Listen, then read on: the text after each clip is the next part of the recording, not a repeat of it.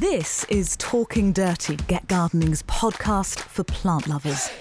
The video version is available on our Get Gardening YouTube channel, so you can head over there if you want to see our ugly mugs, and there are pictures of the plants there as well. There are full plant lists on our Twitter and Instagram at Get Gardening Now, so go check those out. But without further ado, let's start talking dirty. Hello and welcome to episode 80 of Talking Dirty. Doesn't that have a nice ring to it? Over at East Ruston Old Vicarage, super patterned. We've got checks, we've got, I don't know, what are they, planets, Chinese dragons, who knows, planes.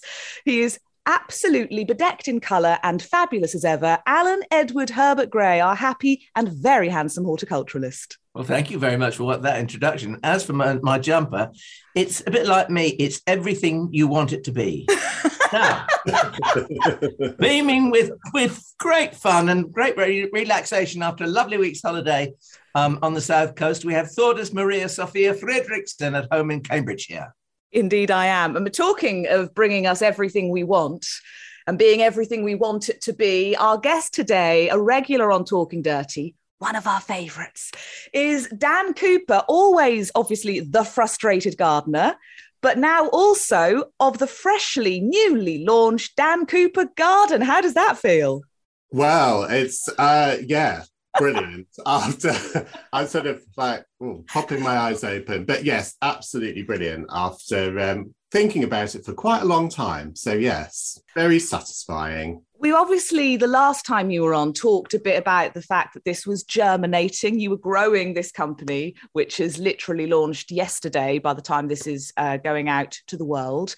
Mm. And uh, it's it's the culmination of like an entire life's passion because you have been so crazy about gardening for so long but your career has largely been nothing to do with horticulture. And yet you've blogged and you've given us all of these articles and all this great advice and plant recommendations for what 10 years.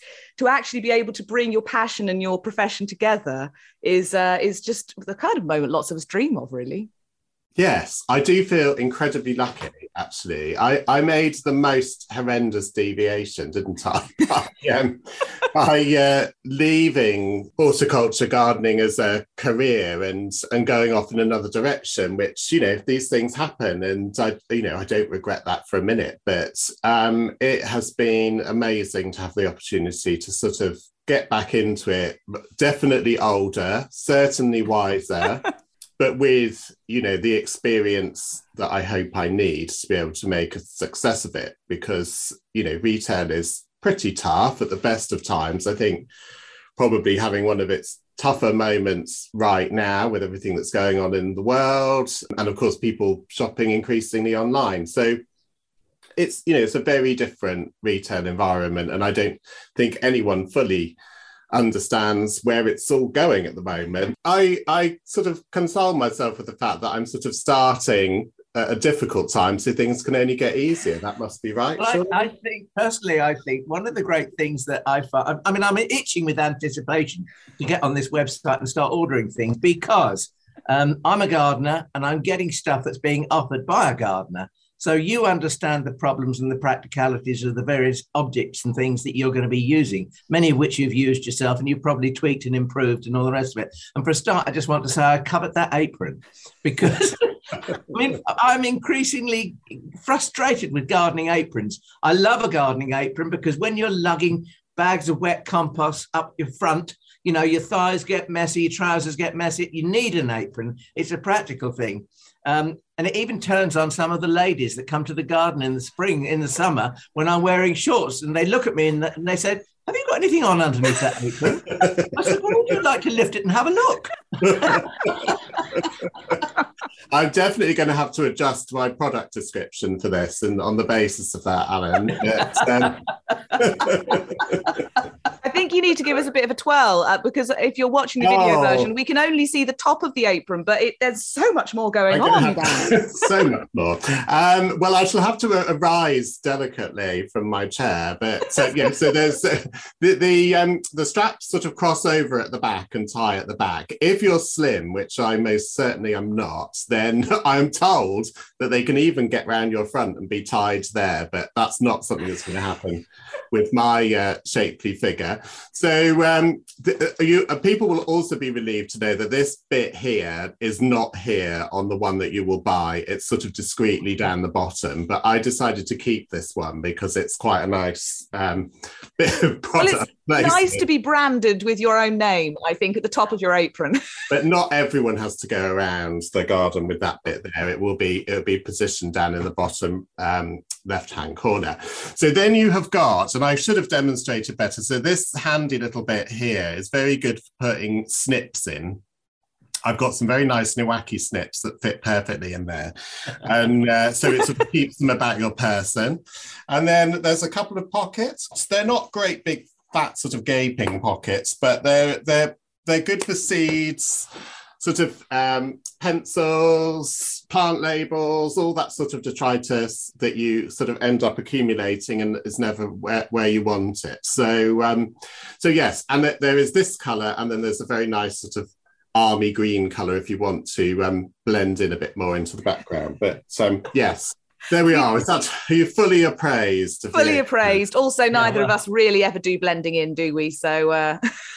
I know. Well, I'm looking forward to actually bringing in some other colours of this. But I thought I'd, you know, there's one thing I've learned in retail is that you know I could have I could have done this in red or fuchsia pink, but everyone will go, oh, isn't that lovely, and then buy the green one. So um, they will come in due course. I look forward to fuchsia.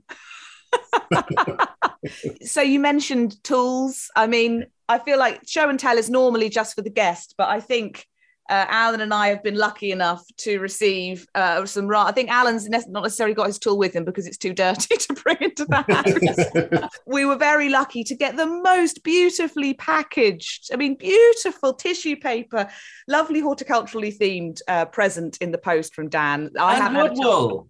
Hmm? Wood wool. I mean, do you know what I mean when I say wood wool? I it's don't. Very fine wood shavings, which is used to pack things in. we used to use wood wool well, years ago. We had a hatchery, um, a chicken hatchery, and we used to use wood wool as, as lining for the boxes that the day old chicks were sent out in. Ah, yes. I mean, you don't see it that much, do you? But it's, no, it's nice no. to have, and it's it's a natural product very useful for lighting the fire as well. Yeah, yeah. so you can get rid of it very easily. You can recycle it with with aplomb. Your website, because I've been looking through and coveting lots of things from the apron to the many tools, lots of lovely Niwaki things and lots of useful yeah. things. And and what Alan alluded to is that you know you, you do you are an active gardener and you've you've got the things that you think are useful and that people want. So thank you. That, I think that's been that's been fairly critical uh, to me as a as a brand because I think you know there's a lot of stuff out there. Very few of us need more stuff. We just need the right thing for the job that we're trying to do. And I, I think there is a great tendency to kind of offer everything and think you've got to have loads and loads of stuff.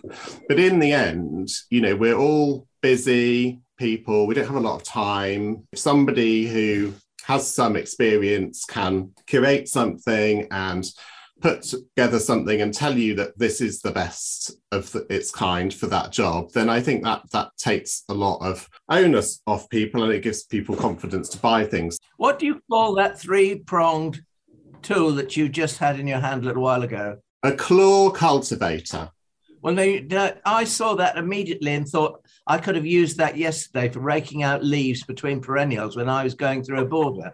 Tough, um, I got it. you can have one with pleasure, Alan. But, but um, a cultivator, it, it just makes sense it's it's very very handy as you, you did you did point out one of the things that's actually really great for is just getting debris out of tight spots because yeah. we all we all get that sort of build up of leaves or you know, bark or whatever it is, and it's quite good for getting that out. Also, just if you want to sort of titivate the surface of the soil, if it gets a bit sort of like with all the rain that we'll probably get in April, it will get panned down a bit. And if you're sowing seeds and things like that, you want to sort of break it up a bit and create a nice tilth. So it's it's good for that and you know and it doesn't require a lot of power so if if for people that that, that you know don't have the strongest wrists or you know can't put that amount of, of strength into it it's a it's a good little tool for that and um, and quite quite sharp tips so it sort of gets right in there even on a heavy soil yeah they are sharp I'm there with you, Alan.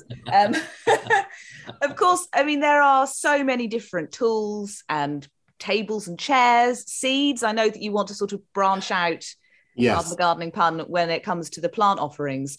But what I'm really excited about is the advice because even though I've probably been gardening for over 10 years, I still feel like it's so early on in my gardening journey. And to have that really detailed advice. I can't even imagine how long it's taken you to put together these articles. I mean, the frustrated gardener, we've got used to your writing style over the last years, but the the in-depth side of it, but also the kind of at a glance pointers for, for people is um is just absolutely what we need.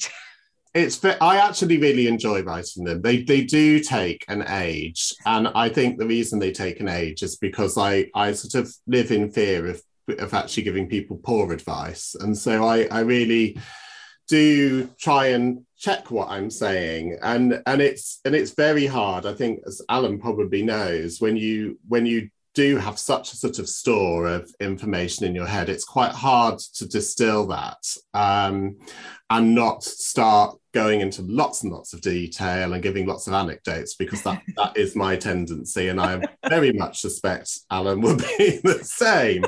So, so the, the, the challenge is always to distill it down. My, my non-gardening friends, of which I, I have more than I have gardening friends, are always telling me not to assume too much knowledge, which is an interesting challenge as well, because I have to sort of take a step back. And when I write things like hardening off and um, you know, I can't think of another one now, but uh, that was one that I was. People don't know what hardening off is if they're not a gardener. So you you kind of have to take a step back and think, how do I explain these things that are sort of second nature to me?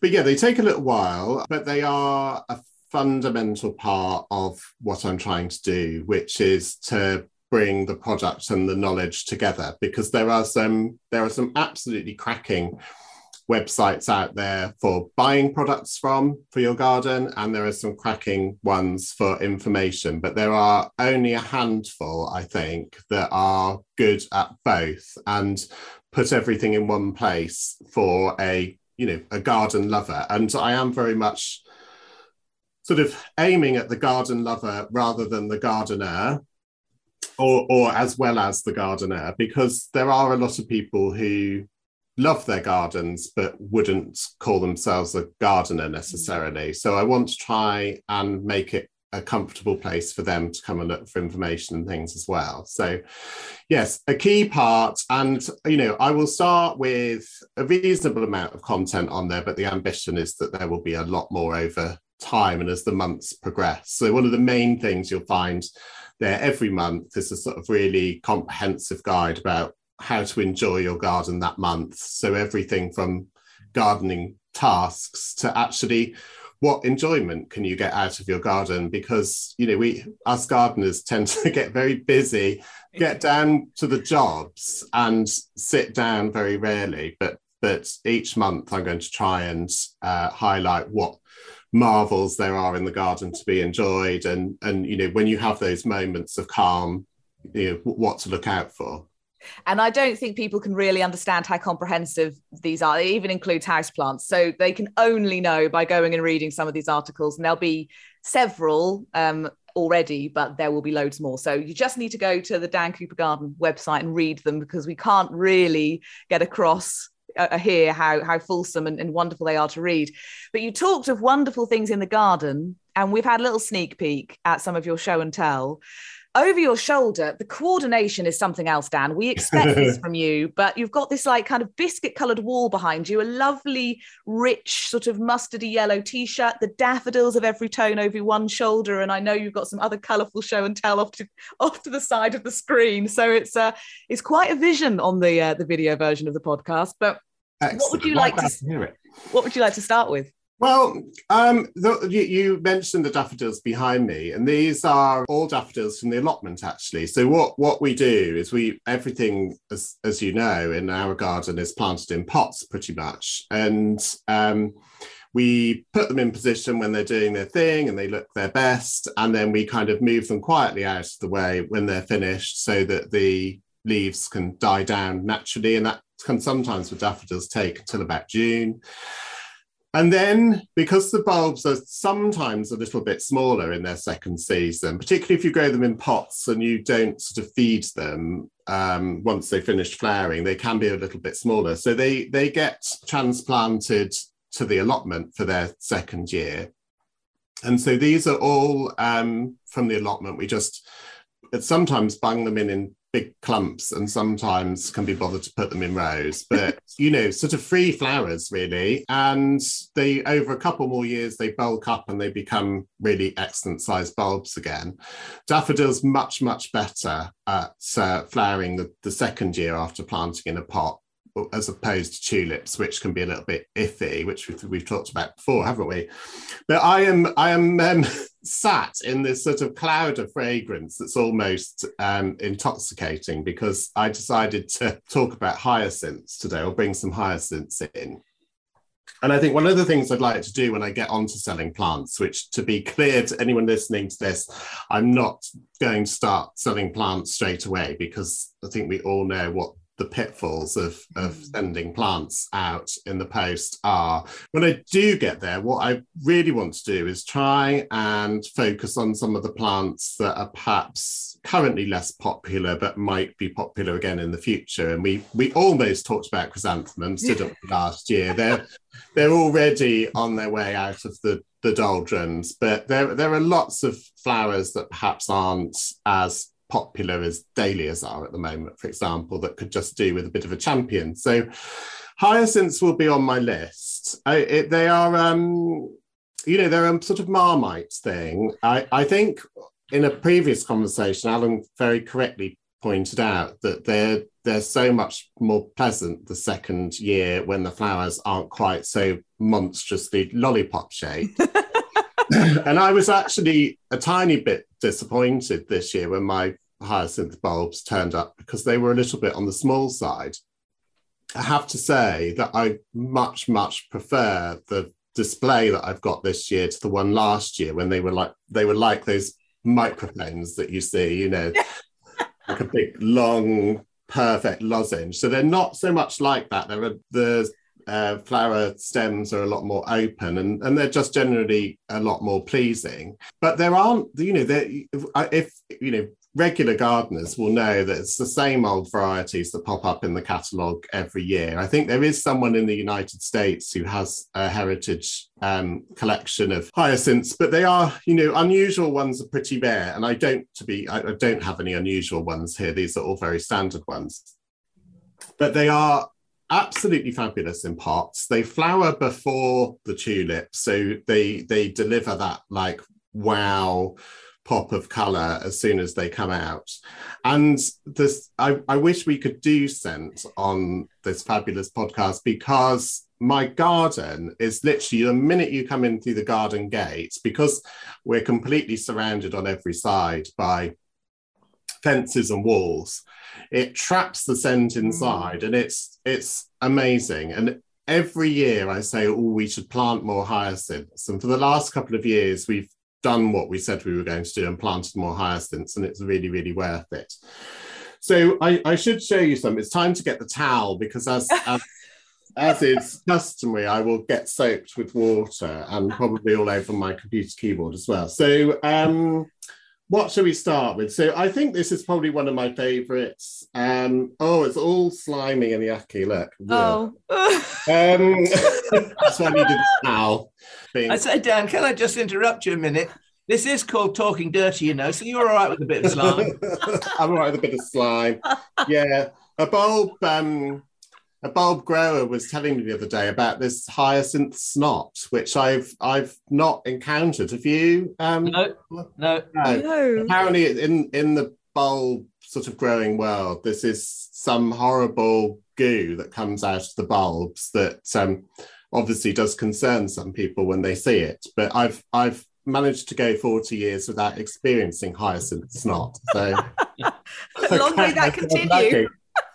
um, but this is uh, this is one of my favourites. I don't think there's any year I don't grow this. So this is Gypsy Queen, um, which is a very nice sort of peachy colour. There's a there's a few sort of tones of pink. The flower head isn't quite as dense as perhaps the ones that you would grow um, indoors, and I think they're better for that.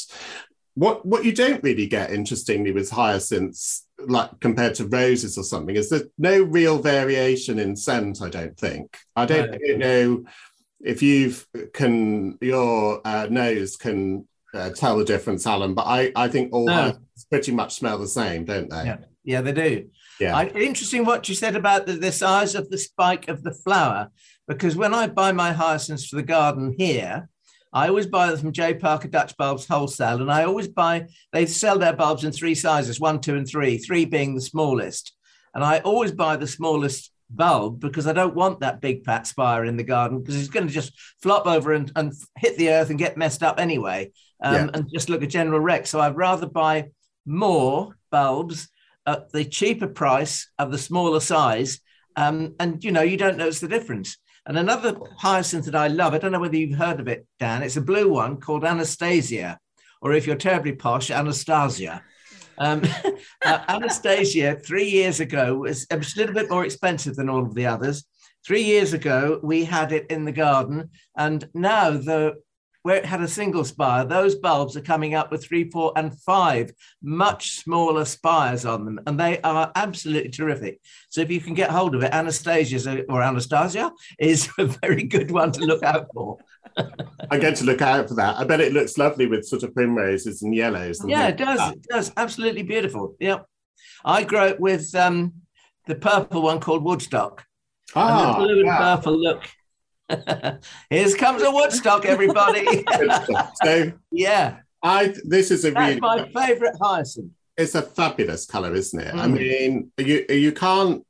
It's it's I suppose the sort of black curranty um, sort of royal purple. Ribena on a stick.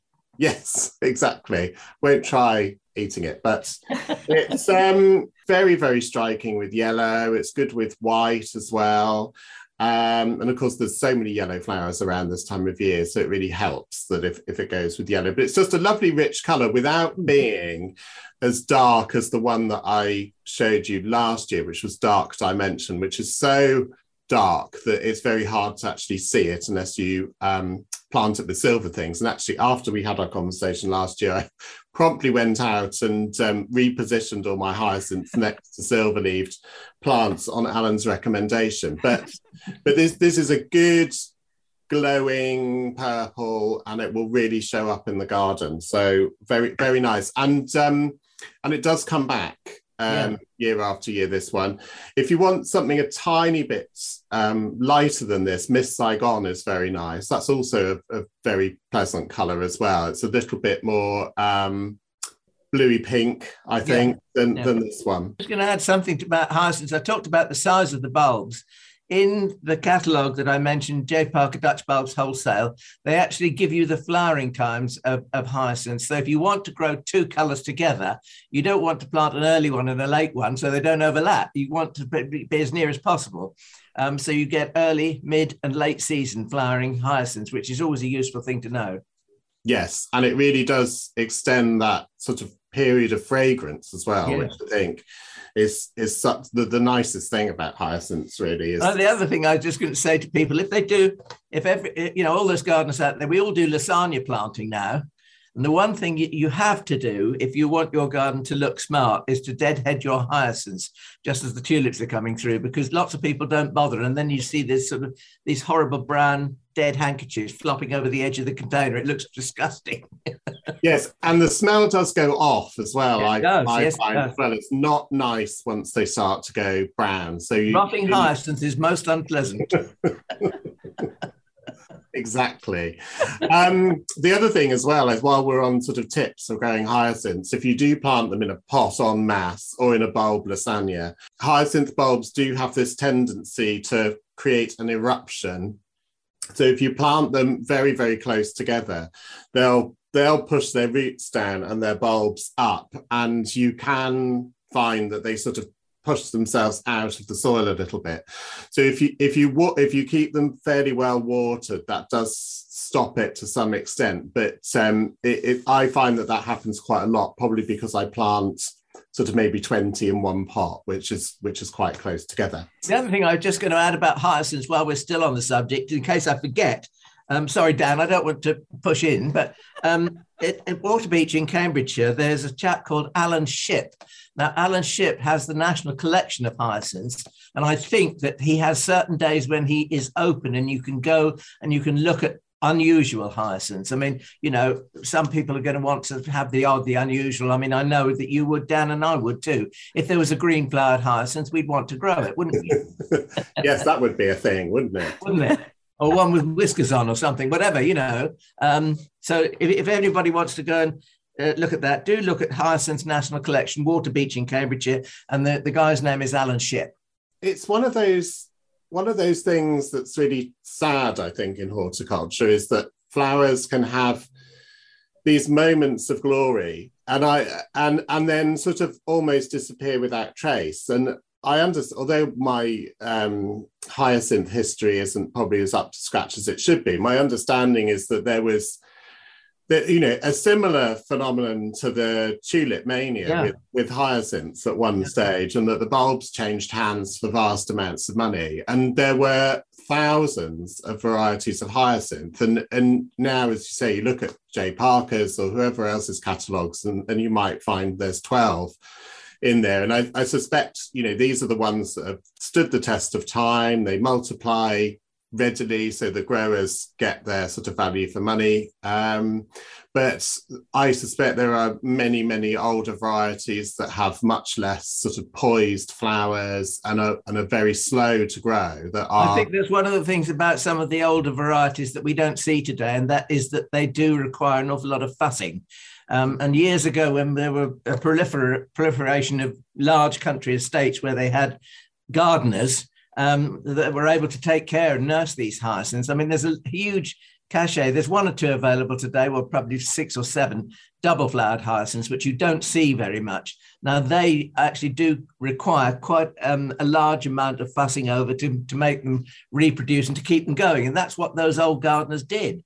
Um, but today we don't have the time or the knowledge or the inclination, perhaps, to do that.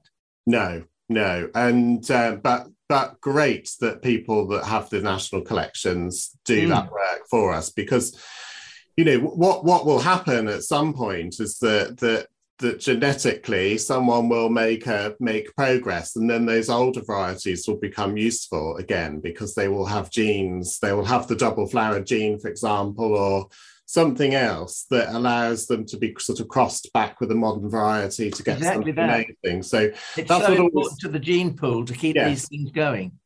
That's what, always what makes me sad to think that um, you know, and it's same to an extent with daffodils that some some of these varieties that had amazing attributes are, are just lost now. You know, they can't they can't be recreated. But um, Yes, well, let's not get on. Let's let's not be sad about hyacinth and flowers. Um, so I'm going to get Woodstock back out again because um, hey! uh, you, were t- you, were talking about uh, ones that flowered at the same time, and and this is my tulip color scheme for this year. So these are the sort of precursor to that. So. Um, bright pink, uh, bright purples, and this one's I never know if it's Jan or Jan Bos, but um, I, I, suspect quite an old variety. And as you can see, as Alan said, this is one that's flopped over, hence the um, the curious shape of the spike, but looks rather nice, doesn't it?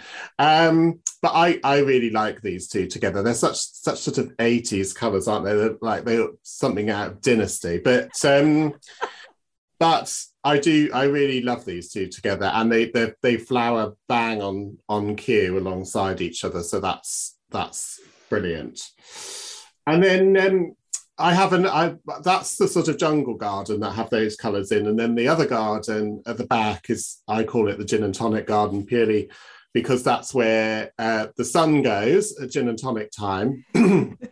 whatever time that might be. Um, sunny all the sunny all the time here. but um, in spring and spring only, we do stick to sort of gin and tonic kind of colours, so green, yellow, and white.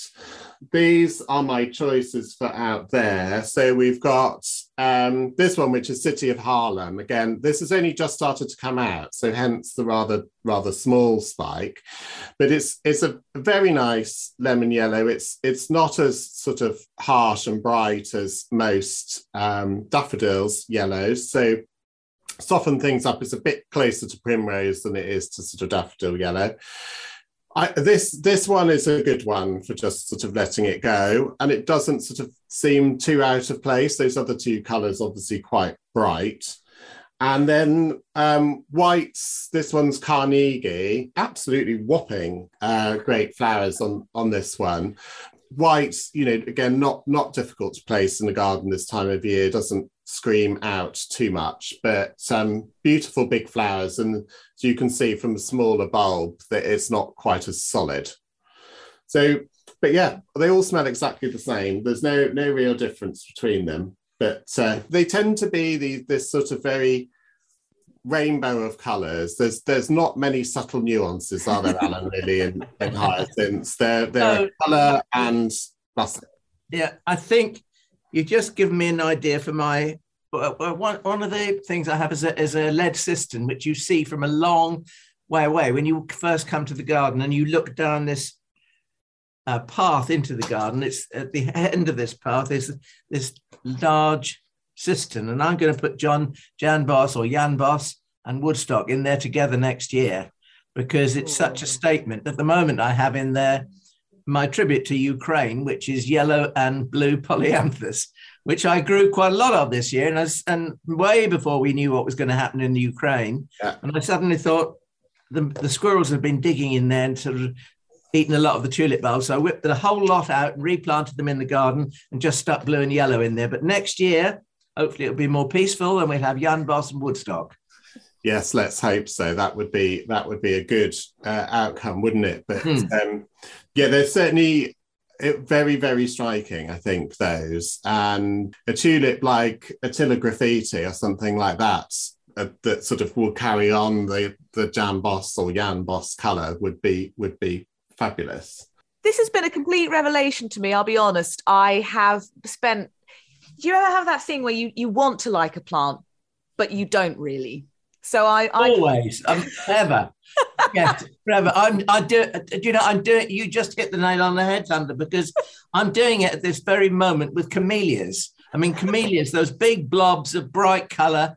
Um, I planted masses of them 20, 30 years ago in the garden, and they're now some of them are tree like proportions. And although I have a sneaking respect for them, I have to say that in my head, I really don't like them. I think that that sums up. I love the scent of hyacinths, and I've I've forced them before and had them in the house so that I can enjoy them in the house. But I don't know, maybe because my a lot of my pots are in the shade, so I don't have. I, I think they really work in containers, but I never quite know how to use them in the garden. And I I think you're right, Alan. A sneaking respect and, and a love of certain aspects of them, but I've never really used them. But I think you have inspired me that maybe next year either side of my front door two are the only sunny containers i have i think they might they might be quite nice there. Yeah and i think the other thing as alan said is to just let them go native a bit because they lose that awful sort of stiffness and rigidity once they start to um, form smaller bulbs and put up little more, more sort of bluebell-like spikes. Really, it's actually it's, it's, rather like weaning weaning an athlete off um, um, steroids, isn't it? yeah. to get that kind of svelte figure back, rather than that overblown, over muscly, butch, lumpy thing. I think uh, familiarity breeds contempt with a lot of plants, doesn't it? I think yeah. gladioli probably have suffered yep. some of the same. You know, they just become ubiquitous, stiff um, plants that, that that get bad associations for people. Chrysanthemum's exactly the same. You know, it's mm. just get, get petrol station full. I'm going to say supermarkets and petrol stations don't do any favors, Dan. but it doesn't. That's not the flower's fault. That's oh. our fault for putting it in that that context and actually and and then of course it just becomes a self-fulfilling prophecy because the growers then grow more that look like that because that's what they think everybody wants and they they sort of become dumbed down, if you like. But um, you know, they, everything has its place, doesn't it? And I, th- I think it is. Um, hyacinths are, are, are, you know, there are there are some very early flowering ones, so you you can really get a big sort of you know block of really nice bright color that almost seems too early for the season and of course the scent as well, which you you just can't. I mean, I, I I'm sure there are people who don't like the scent of hyacinths. just there are that don't like the scent of lilies, but you know, it is it is a it's a very evocative scent, I would say. And you, it's very evocative. I think it's a scent that, that is personally for me. I can't bear it indoors because it's too cloying. I can't bear lilies indoors either. But in the garden, I don't mind because you get a whiff as you pass. You don't have to be enforced with it. And jasmine's a bit like that as well. We've got jasmine polyanthemum flowering its head off in the pelargonium house at the moment in the garden here. And when you open the door, it takes your breath away. And it really is too heavy. And you need to open all the doors and the windows and let the scent dissipate a little bit before you actually force yourself to go into the house. yeah. I think actually, Alan, you just just struck me that you got it spot on when you were talking about Woodstock and looking like Ribena on a stick. In the hyacinths are a flower that needs diluting. And yeah. you know so you're talking about the fragrance you know you don't want you don't want neat hyacinth um you want you know a whiff of the fragrance and you want a, a freer sort of flower not the concentrated sort of lollipop shape. But um anyway each to his own. I love them and I, every year i do plant more of them. They're they're very easy. And as and so the the same for these as um, the daffodils. I, in fact, I put a picture on Instagram yesterday, but all the um, sort of ex hyacinths go and get planted in rows at the allotment, and they're so cheerful. They take up very little space, and you know, in a row or a block, it doesn't matter if the flowers aren't particularly big because you still get some nice color. And bees love them as well, which I probably should have mentioned. And you're taking on the theme, Dan, which is what everybody's wanting to do, and that's to grow more of their own cut flowers. Yes. Um, and I was thinking about this the other day because last year, a friend of mine called Gilbert, who used to work for us before he retired, he has some, well, two particular plants on his allotment. One came from me, and the other uh, uh, is an iris that he grew called a bulbous iris called Iris latifolius, which they refer to in the catalogue as the English iris, but that's rubbish because I mean it comes from the Pyrenees. Anyway, never mind. you can only get them in two colours today in Parker's catalogue. There's a rich blue and a white. Um, and the the gladiolus is um, we you know we just you just touched on the the vulgarity shall we say of certain gladiolus, but there's some some sort of species ones, and I've got one from South Africa called Gladiolus cardinalis, which is a species type but it is the most vulgar red and white flower you've ever seen. but it, it, flops nicely. So if you plant it in a raised bed and it will sort of flop forward or grow through other things. And what Gilbert does on his allotment, he ro- lines these out in rows, the iris and the gladiolus for cutting for his wife. Um, and he digs them up regularly and he sorts through the bulbs and grades them. And as they make more, he grows the smaller ones on in a separate row and puts the bigger ones back to provide flowers for next year. And this is what everybody could do with their hyacinths and with their daffodils and narcissi. Um, not tulips, I wouldn't say so much, because tulips, there are very few tulips that really stand the test of time and last.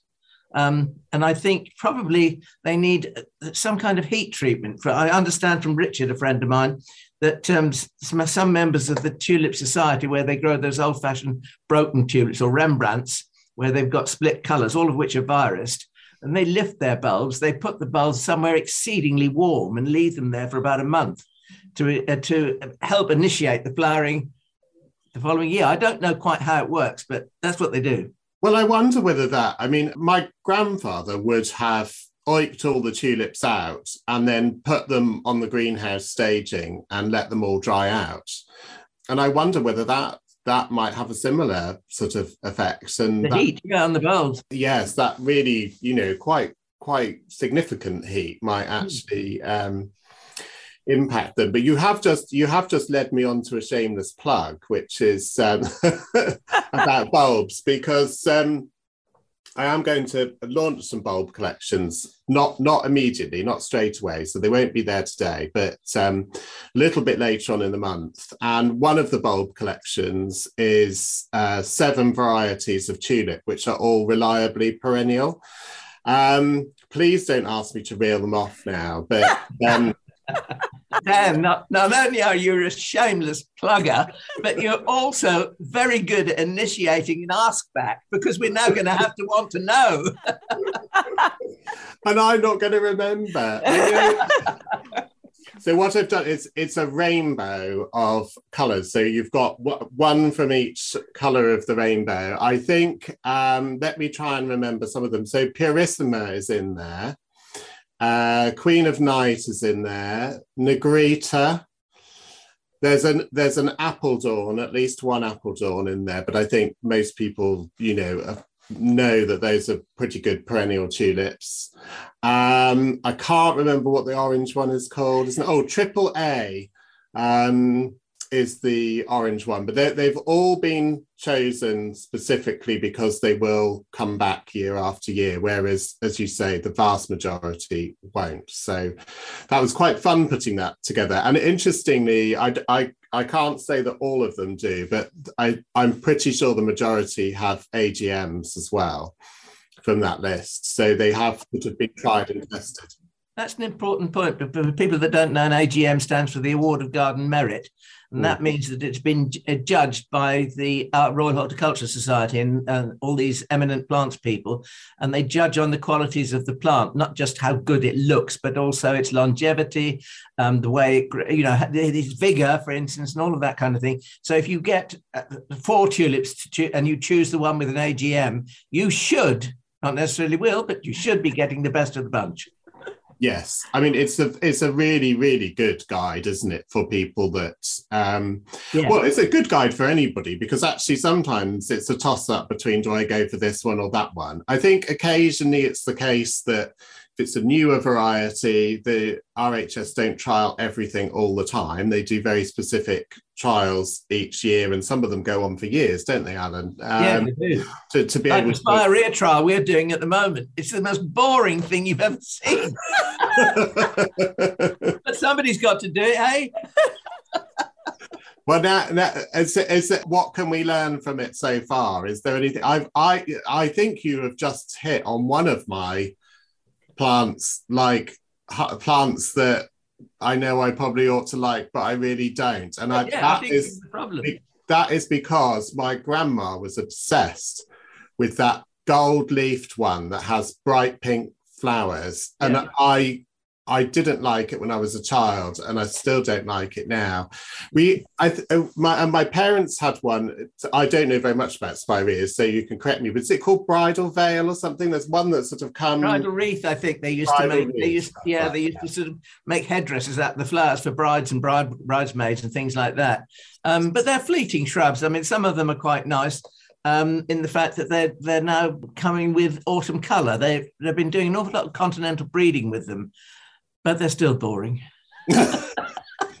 boring and sort of sticky. I don't know quite how to describe it. Not sticky as in tacky. Shall we, shall we just say that they all have the face for radio? I'm similar about that, and also about Deutzia as well, which uh, which has a pretty yucky smell, as I recall. But they, yeah. I, I, I think you know, it goes back to this whole thing. It's about associations because I just I, I think of them in my parents' garden getting very tall and woody and not very well pruned, and just being shrubs where everything's going on up here and not very much down there. And anyway, we should be kinder to them. If if plants, most plants well grown, they look they look all right. So they look better than we remember them. yes, but yes, AGM really really useful and. Um, I think, as you, as you say, that's it goes back to these things that you can't take for granted that people know what that means, but mm. um, it's a very useful thing to know. That it's a useful guide, I think. Mm. So we're doing a collection of tulips. What else? So I've got, I'm mainly focusing on tulips and daffodils for year one. So they're limited edition collections, and I've put together things that I think um, work particularly well in certain situations. So I've got daffodils for pots and tulips for pots. Um, and then there are two collections themed around my two very small gardens. So there's a jungle garden theme, which has um, some beautiful uh, crown imperials, um, and it's all sort of orange and black tulips.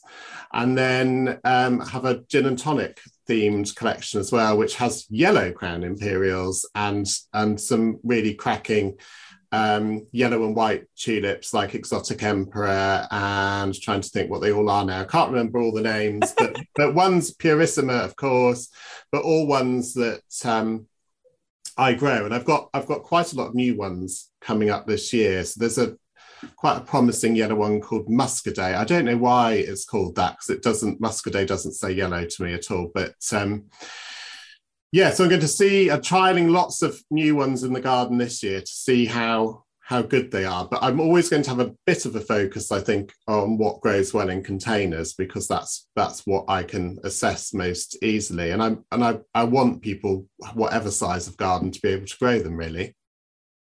I think that most people actually want um, tulips, hyacinths, and all the things that we've just been talking about for specifically for containers because uh, you get this time of the year, there's not huge amounts of color. Um, but there is, of course, if you look for it, and it depends on on your garden and the way it's planted. But to get those wonderful zingy pops of colour, that's, I mean, just look at Jan Bos and Woodstock together. That's a pop of colour if ever there was. I mean, I'd never thought of putting those two together. I don't know why I haven't, but I hadn't. It just hadn't occurred to me. So, Dan Cooper, thank you. You're welcome. The other great thing about about bulbs is that you the, the timing of when they die down and when you can take them out of the pots just about coincides with when you can put the next sort of lot of things in. So, you know, tulips may or may not decide to keep those. But um, the irony, though, the irony is, Alan, that so last year we grew a whole allotment bed full of tulips. It looked like a little miniature bulb field. And we dug all the tulips up and in a similar way to we would with the ones in the pots, just decided we didn't want them anymore. Our allotment neighbour, Archie, who is 80 and has been a professional gardener for his whole life, said that he'd take them all off our hands. And lo and behold, of course, they're all flowering, and he's looking forward to magnificent display. And even the bulbs that he thought were too small to be planted in his garden at home, he lobbed them all into a pit, I think, on one corner of his allotment. Every single one's got a bud on it. So you know, Dan, what they say: you win some, you lose some. but if you can see them, you're still winning. Yeah, we can still see them and they're giving someone pleasure. So that that's all that matters. Yeah. Uh, well, as ever, Dan, loads of inspiration. You always bring along such amazing show and tell.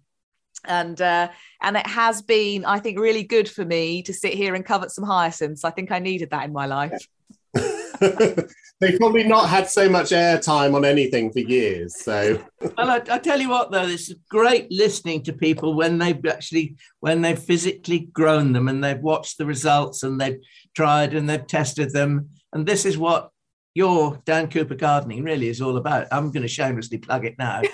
Um, oh, thank you. You're, you're, probably going to want Flomo's Thunder, are you? Oh well, I am, and it's interesting. I mean, I now have got some hyacinth flomo, which I I never thought I would be saying. So thank you, Dan. Flomo, by the way, if you don't know, is that sort of fear of missing out you get about a flower or a plant. I always get a lot of it from you, Dan. In fact, before we uh, sat down to record this, I thought I would look back through some of our previous podcasts with you. And um, when we put these podcasts together and we're getting all the photos together, I end up spending quite a lot of time looking at people's Instagram accounts. And so I was trawling through lots of different photos. And uh, I don't know if it was last year or the year before, you shared Tropaeolum tricolor or tricolor, however we want to say it, with Tropaeolum brachyceros, however we yes. say it a yellowy one in combination with that sort of tropical fish combination of red and purple and yellow. And the two of them together, I'm not sure I've seen them combined before. And it was so spectacular. I don't actually have um, tricolour, so I, I I can't attain it at all at the moment. But what a lovely combo! Do you still have it? I do. Yes, it's not started doing its thing yet, but I do. And actually, um, it, it was it was the last time we spoke that Alan reminded me to go and find my uh, tropaeolum tricolour because, as as he correctly predicted, there were little threads uh, wandering out from the pot already. But yes, I've got them both, and uh, they're looking very happy. I kind of have to sort of nudge them into a little bit of shelter. It, it gets very windy here. Um, they don't particularly like being buffeted about, but I, I don't find that they're too worried about the cold. But when I um, when I split my tricolour up because it has these very sort of long, uh, thin red uh, tubers, I will um, pop some in the post to you because it's very easy to easy to propagate. Well, last time I was at Alan's garden, he had three big flowering tripods, and uh, it was very tempting to buy one. But fortunately, they were so popular by the time I uh, had come back round, they'd all been bought. within the space of about an oh. hour of the garden being open. So uh, I'm going to try. I'm going to try them outside next year because I never have, and and the way the winters are becoming uh, milder, I think it's worth a risk. But I mean, choose your spot very carefully. Mm. Um, as you said, Dan, they don't like being buffeted about too much by the wind, so choose a spot which is as sheltered as you can. And also somewhere that perhaps is a little bit dry. I mean, a rain shadow in a corner somewhere. Um, and if you if you've got a um, just let's say a climbing rose or whatever, uh, plant them so that they can weave their way up through that because the, the branches above them, we doing their weaving, will give them shelter. Hmm. You said they're easy to propagate. Uh, in our latest Talking Dirty newsletter, go and sign up on our website if you aren't uh, signed up already. But we were sort of talking about if you can if you've got a spare one definitely worth uh, you know testing their hardiness in, in different places because hopefully you will have success with it. Um, and also, this is all we always have to talk about tropaeolums because every time you're on, Dan, I have to update you on my tropaeolum pentaphyllum, which you assured me was very weedy. It is. It's currently as triffid like as it's ever been in my uh, bathroom. And it's about to flower right by the mirror that I look at in the morning, which is very exciting. there are upsides to not having a greenhouse. Yes, I mean, it is a it is a flower that deserves to be looked at quite closely because it's kind of speckled. I remember. So yeah. Um, yeah. I love it. I'm very excited. Um, aside from those flomos, and um, because I've just been on holiday and I have been everywhere taking photos of well primulas because I can never get enough of of even just Primula vulgaris and its seedlings, but also narcissi and thank you very much to people on Instagram who've been trying to help me identify various ones I've spotted uh, out and about. We think one I photographed was Mrs. Langtry, which is a pre 1869 heritage one, which I think I might be able to get hold of a few bulbs of and is absolutely beautiful, very delicate. And also Barrett Browning, which has got a little small orange trumpet and white petals. And I love a short orange trumpet on a, a narcissus. So I think they've been added to my my daffodil Flomo list, which is very very long and full of quite expensive varieties.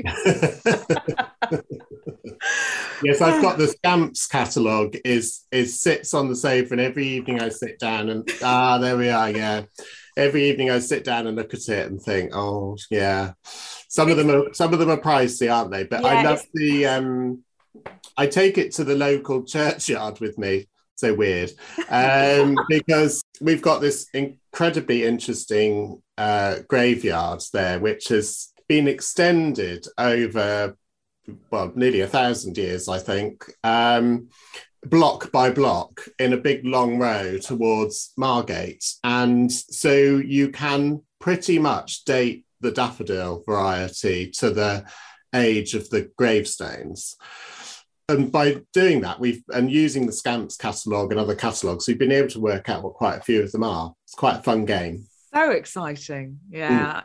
I, am not quite. I don't feel like I am. Um, well, I haven't done that yet. I think I might have to. in Cylinder, in the historical variety section, I saw the Picton Garden posting that one the other day, and I think that might have to be um, purchased pre 1921. One that one a little bit a bit crazy looking. Well, a couple up from that is Van Sion, which yes. um, you have spent a lot of time in this catalogue. yes, I know. Um, and that uh, we found growing on top of the cliffs um, here in Broadstairs last week, actually, and and that's going right back to the hyacinths again. It, you see that, and you really do wonder why that's not a more popular daffodil because actually there's not a lot I would say that you could improve on. It's quite short. It's got these um, almost sort of curling round, sort of moustachy kind of um, outer petals, and then a very double trumpet. I, it's a really neat flower. I can only assume that it must multiply incredibly slowly, so it's not sort of commercially a great variety. But um, it's the cutest thing, and you would think that. And I'm not really a double daffodil person, but um, you you would think if that was that was readily available now, it'd be really popular. When I was a child growing up, we had an orchard of um, mainly apples and pears, and Van Sion was planted throughout the orchard. Um, and it it did really really well. And when I when we came here to East Ruston Old Vicarage, and there was hardly any plants in the garden, but there was a little clump planted on the south side of the house of Van Sion, and it's still there today. This year the clump had 13 flowers on. Last year it had none. So I think it's telling me, please dig me up and, and, and rescue me. Right, yeah. Yeah, so I need to dig and divide it. But no, you're absolutely right. Very old, but still extremely lovely. Yeah. Yeah. Uh, Dan, where are you at with your Flomo? Uh, obviously, quite a lot of Scamps catalogue Flomo. Yes, there's lots of that. I I don't think I've done this correctly this time. So there's one Flomo that is I have satisfied, and I've and I, I nearly forgot that I've I've got it here. but- well, that's really interesting because this is something I want to spend a bit more time on uh, in future. Is this idea of Flomos that you found? And I put it in the last newsletter. What shall we call it? Shall we start a hashtag? And I quite like hashtag Flomo no more. And uh, and then we can try and sort of highlight some of them um, on uh, in the newsletter every month because I think the feeling when you find your Flomo is so exciting, particularly if it happens out of nowhere at a nursery or a plant sale or you know an event um, or a kind gift. So uh, I think we should start hashtag Flomo no more, and you can start it with your plant. It's my Flomo no more. Oh, just I had to bring it in from the, the garden. So, um, Jacobinia pauciflora, the Brazilian fuchsia. So, um, it doesn't really look like it belongs in this time of year, does it? It looks like it should be late summer, autumn, but um, it flowers around now. And um, I've wanted it for a long time, but always thought that it was just too fiddly, too tender, whatever. It, it's not unhappy at all in my garden. It hasn't hasn't spent any time indoors, um, and absolutely covered in those uh, little sort of tiny flowers. Just love tubular flowers. It's got a bit of a correa thing going on. Yeah. Yes, and I love co- correas, as you know, so it does kind of go quite well. The the, the color of this is much stronger because I don't think you get yellow in uh, correas, but um, You do. yeah. Do You you? do. Uh, yeah, It's I, very pale yellow. It is quite a pale yellow. It's primrose yellow. Yeah. Um, but I've got a little dwarf one that I think came from um, Potterton's, I think, um, nursery in uh, uh, in Lincolnshire. And I got it about four years ago and planted it outside. It's on a raised bed in the sunk garden. It's flowering its head off. So it, uh, I'm pleased with that. But this Jacobinia pauciflora is a plant that I think probably uh, I remember that being grown in, in as an indoor plant. Mm. Um, and it it used to come out of the greenhouse and come into the house when it was in flower, but it didn't require too much heat, even even way back then. no, I kind of quite like that little category of shrubs that are just um, they're a little bit tender, but they don't require. You know, they, they can take a fair amount of cold. I think correas are the, are the same. Victorians thought they were a conservatory plant, and then they're, they're right. borderline. Um, so, and then I then I am really saving myself because on Sunday, although this is the most ludicrous thing to do um, when launching a new business, on Sunday I'm going to Cornwall, which is quite a long way away, um, for the Cornwall Garden Society Spring Flower Show, which Oh. is my favourite flower show of them all because it's so um, just sort of otherworldly, really. And it could only happen in Cornwall because the weather allows for a lot of flowers to be out that might not be out elsewhere in the country. So I'm um, really looking forward to that. And however much I go with the intention of not buying a single thing, it, it, it, ain't going to happen. There, there will be all sorts of marvels there that I will be um, I will be drawn into buying. I'm sure. well, yeah, it's, it's best that you just try and not think about your flomos before you go to an event like that because it could end up being an expensive and car filling affair, and then you have to deal with them all when you're launching your business. So try and show the kind of self restraint that I'm not familiar with. I will try. Right, Alan, where are you at with your Flomo? Well, before I go into my Flomo, I'd just like to, to talk about plant names, but one particular plant name, and that's a rhododendron. And I don't buy many rhododendrons because we're so dry here. Um, but I did buy this one, and it's called Christmas Cheer. Now, wouldn't you assume from that that it's because it blooms very early? Yes. Wrong. Wrong. It doesn't bloom very early at all. It's it's just uh, well, it opened its flowers about a fortnight ago. It's a it's a soft, sugary pink. take it or leave it. You know. But the reason I discovered that it was called Christmas cheer because it was gently forced to bring into your house for Christmas time. And you know, if unless you know that, you're easily misled by the fact that you think you've been done. I've just spent 15 pounds on a plant that I thought was going to be in flower for Christmas, and it's not. But there you are, discovering something. My Flomo, back to back to business. My Flomo. Well, my Flomo is nothing to do with flowers. I'm awfully sorry to tell you. Um, I've always been a bit of a renegade, and I'm going to do it again. And my Flomo is going to be a Dan Cooper apron. But I now know that the badge will not be on my front here. So people won't come up to me and say, Hello, Dan, how are you? um, and the other thing I'm going to want is a claw cultivator. So I'm, they're going to be my um, my Tomos, my garden tools Flomo. Um, and they are two of the most useful things I've seen in a long time. So, Dan, thank you very much for that. Thank you for the, all the hard work you put in on your website. I can only say that us and all the people that we probably watch us, I know Thunder Fairy will be wishing you all the very, very best with your new venture. And long may it continue. And we look forward to having you back to talk about your bulb collections. Lovely. That sounds good. Thank you. I mean, everyone has been so supportive. So I really hope I kind of live up to everyone's expectations now and deliver something great. Well, from our sneak peeks, uh, by the time this goes out, everyone can just go and look at it and see. It won't be a sneak peek anymore. They won't need to put a password in, though I kind of want to just do that because it felt so special. Um, it's it's an absolute triumph, and I can only you know, I can't really wait to see how much more it develops over the coming months and years. And of course, you'll be back, as I said, one of our faves, with your towel on your lap. Yeah. Faithful kitchen towel. but until next time, the very best of luck uh, with the beginning weeks and months of Dan Cooper Garden, and we will see you shortly. Happy gardening, everybody. Happy gardening, everyone. Bye-bye. Bye.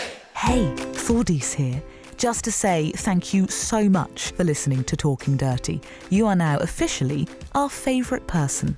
If you really liked it, please do subscribe because we'll be back for more plant loving mayhem next week. And as you're our new favourite person, we don't want you to miss out. If you've got a question for Alan and the experts, you can email it to hello at getgardeningnow.co.uk. So happy gardening, and we'll see you, oh favourite person, next time.